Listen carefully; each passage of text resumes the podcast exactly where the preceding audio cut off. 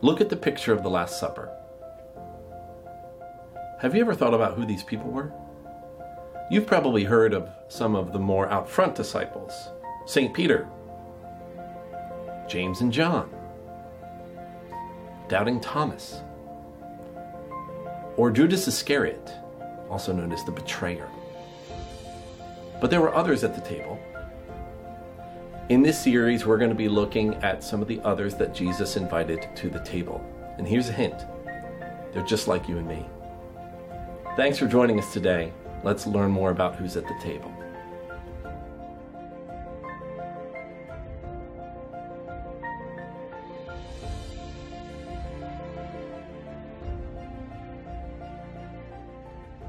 When we look at the disciples, sometimes we get a little story of how they're involved in the ministry of Jesus. Sometimes we just get their name. Today's disciple that we're looking at is Philip.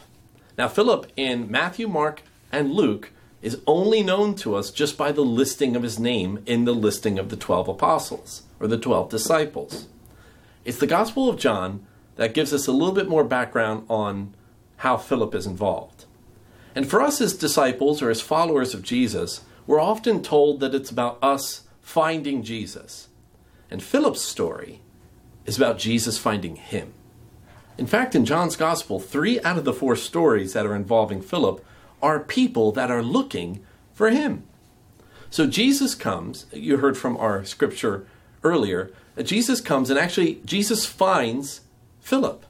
Actually, it's Philip that goes and finds Nathanael, who we're talking about next week. But the interesting thing about how Philip then describes Jesus as, again, Jesus found Philip, is he says this We have found the one Moses wrote about in the law and about whom the prophets also wrote Jesus of Nazareth, the son of Joseph. Now think about that for a moment. It's not just Jesus from Nazareth, but Jesus is also the son of Joseph. Philip loves details. And just contrast that with some of the other stories, the call stories of the disciples, or the other proclamations of the disciples about who Jesus is. Andrew went on to say, We found the Messiah, and that was enough. But not enough for Philip. Philip loved to share the detail. Just think about it. We found the one upon whom Moses wrote about in the law, the prophets, you know, Jesus of Nazareth, the son of Joseph. Detailed description about who this Messiah is. So while we need the exclamatory passion of a Peter or an Andrew, we also in the church need the cautious precision of the Philips among us. So let's take a look at some of how Philip is involved in the ministry of Jesus. Think about Philip as someone who is detail oriented and is precise. So in John chapter 6 is one of the stories of Philip. Now, it says in John chapter 6, verse 5, when Jesus looked up and saw a great crowd coming toward him, he said to Philip, where shall we buy bread for these people to eat? Now, he asked this only to test him, for he already had in mind what he was going to do. And Philip answered him, Eight months' wages would not buy enough bread for each one to have a bite. I love this part of the story of the feeding of the 5,000. Because instead of making a statement of faith, which we believe sometimes as disciples we need to do, or right? We're called to do. We're called to have faith. We understand this. But I love his precision. And I think this is why Jesus finds him or goes to Philip and you know, he doesn't go to go to Peter or or go to another disciple. Uh, he, he he goes to the one that he knows is detail oriented and precise. He goes to Philip, and Philip somehow does the calculation in his mind. He runs the algorithm. He looks at the crowd. He looks at you know, uh, where in the world, how do we logistically get this done? And he says, it's going to take eight months' wages. It's going to take that much in order just to feed these people, for them to get a bite. His, look, his head's not in the clouds. And he, he's not necessarily negative about this, like, hey, let's, he doesn't say, let's get out of here and let them just fend for themselves. He calculates it up. He answers Jesus' question. Jesus knows to find Philip in a moment like this. Philip, what is this going to take? and, and, and it invites this miracle to happen. Now, Jesus knew that because he had compassion on the crowd, he was going to be doing something like this, but he engages his disciple in this miracle in the way that fits best for Philip. And Philip is involved in this story. We know who he is because he is the one from John's gospel that says it's going to take this much. He calculates it up. And while we celebrate the miracles of God in our midst, right, the big stuff, the feeding of the 5,000s, we remember how God provides manna that falls from the sky. The truth is, in our, our world, we need Philips. We know that thousands are going to be fed because people like Philip are willing to count the cost and to make it happen. They do that work. They figure it out and they know when to step out of the way and let someone else take the lead and for Jesus to do his work. Just right after his pronouncement, here's what happens uh, eight months' wages. Right then, another disciple. Again, look how different disciples are getting. Andrew, Simon Peter's brother, he says, Well, here's a boy with five small barley loaves and two fish, uh, but how far will they go among so many? And Jesus says, Sit him down Watch what I do.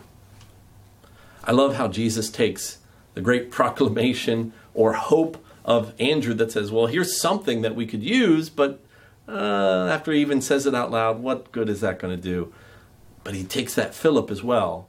He gets both of them there in this conversation. For this miracle to happen, he works with his disciples and meets them where they are.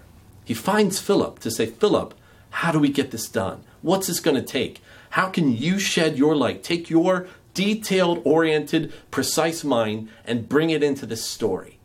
That's what Jesus does with all of us. He brings us into the story, even the Philips among us.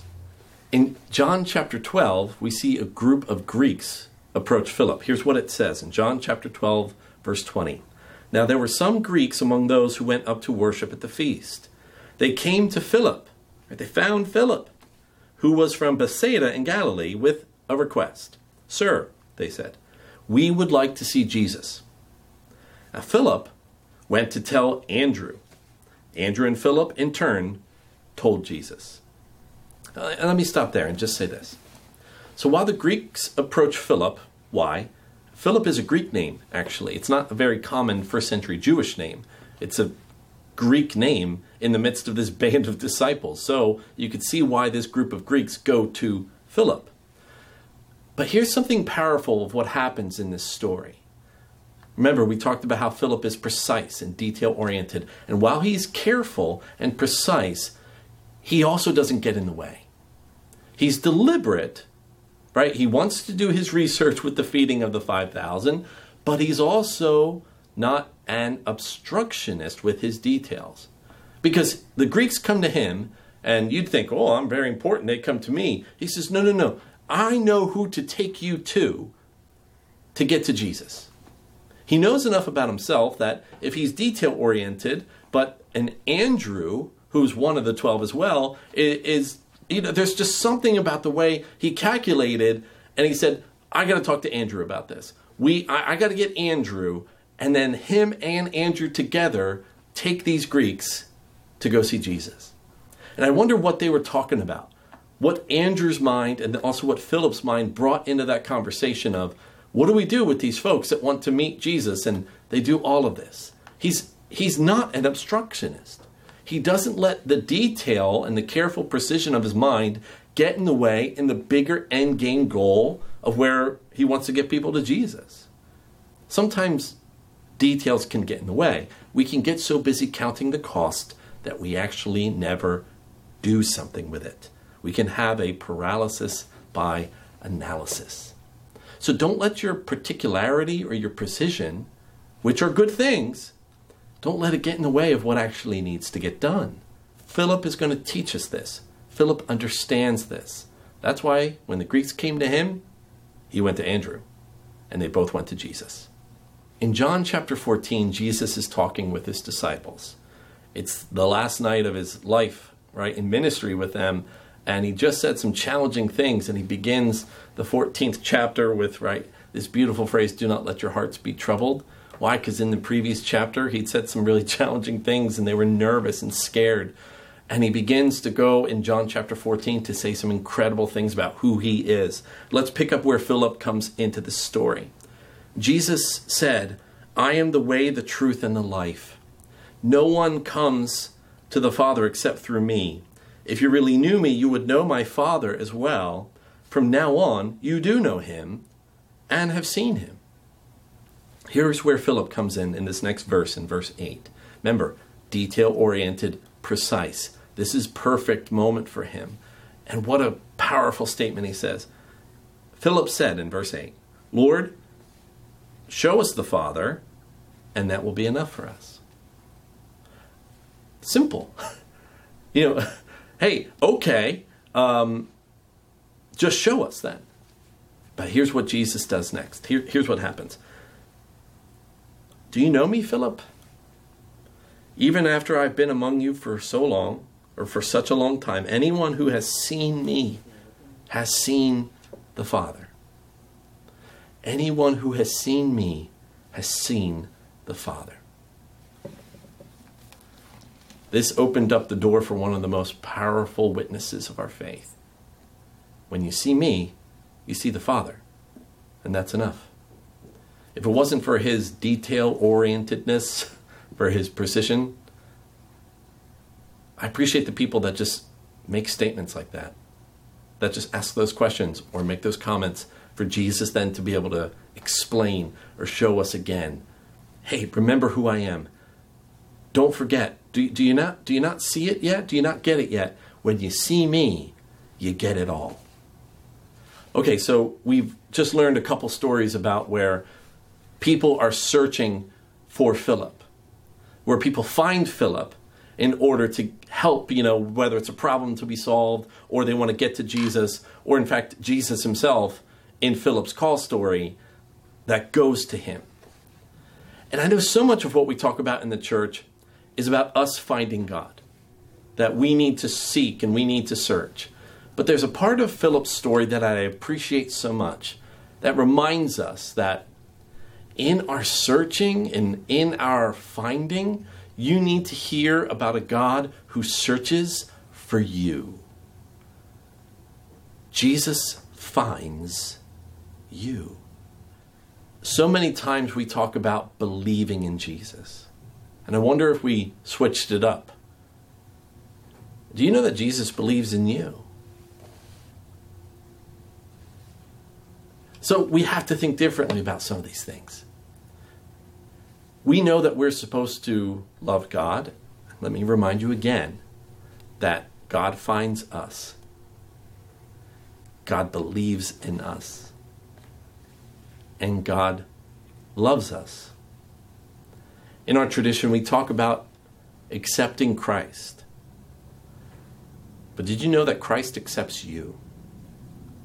So, again, while you may be searching, you may be trying to find, you may be trying to discover everything there is, you need to hear that there is a God that is searching for you, that is trying to find you.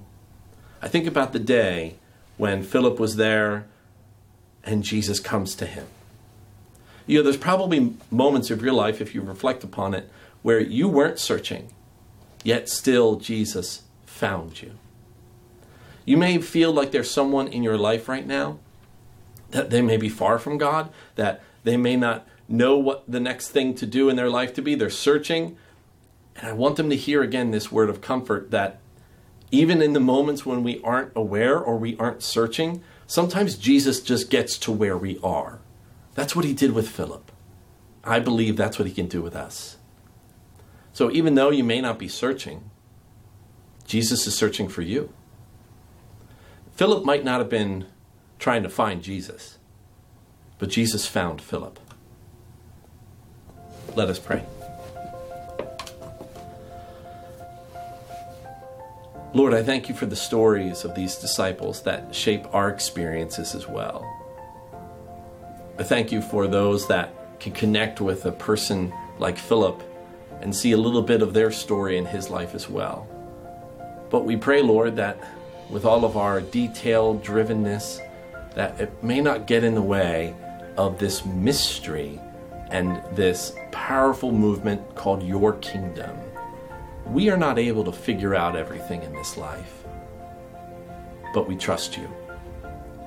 And as much as we try to figure out and have all the answers and to discern and understand what will be, we thank you for the times where you come to us.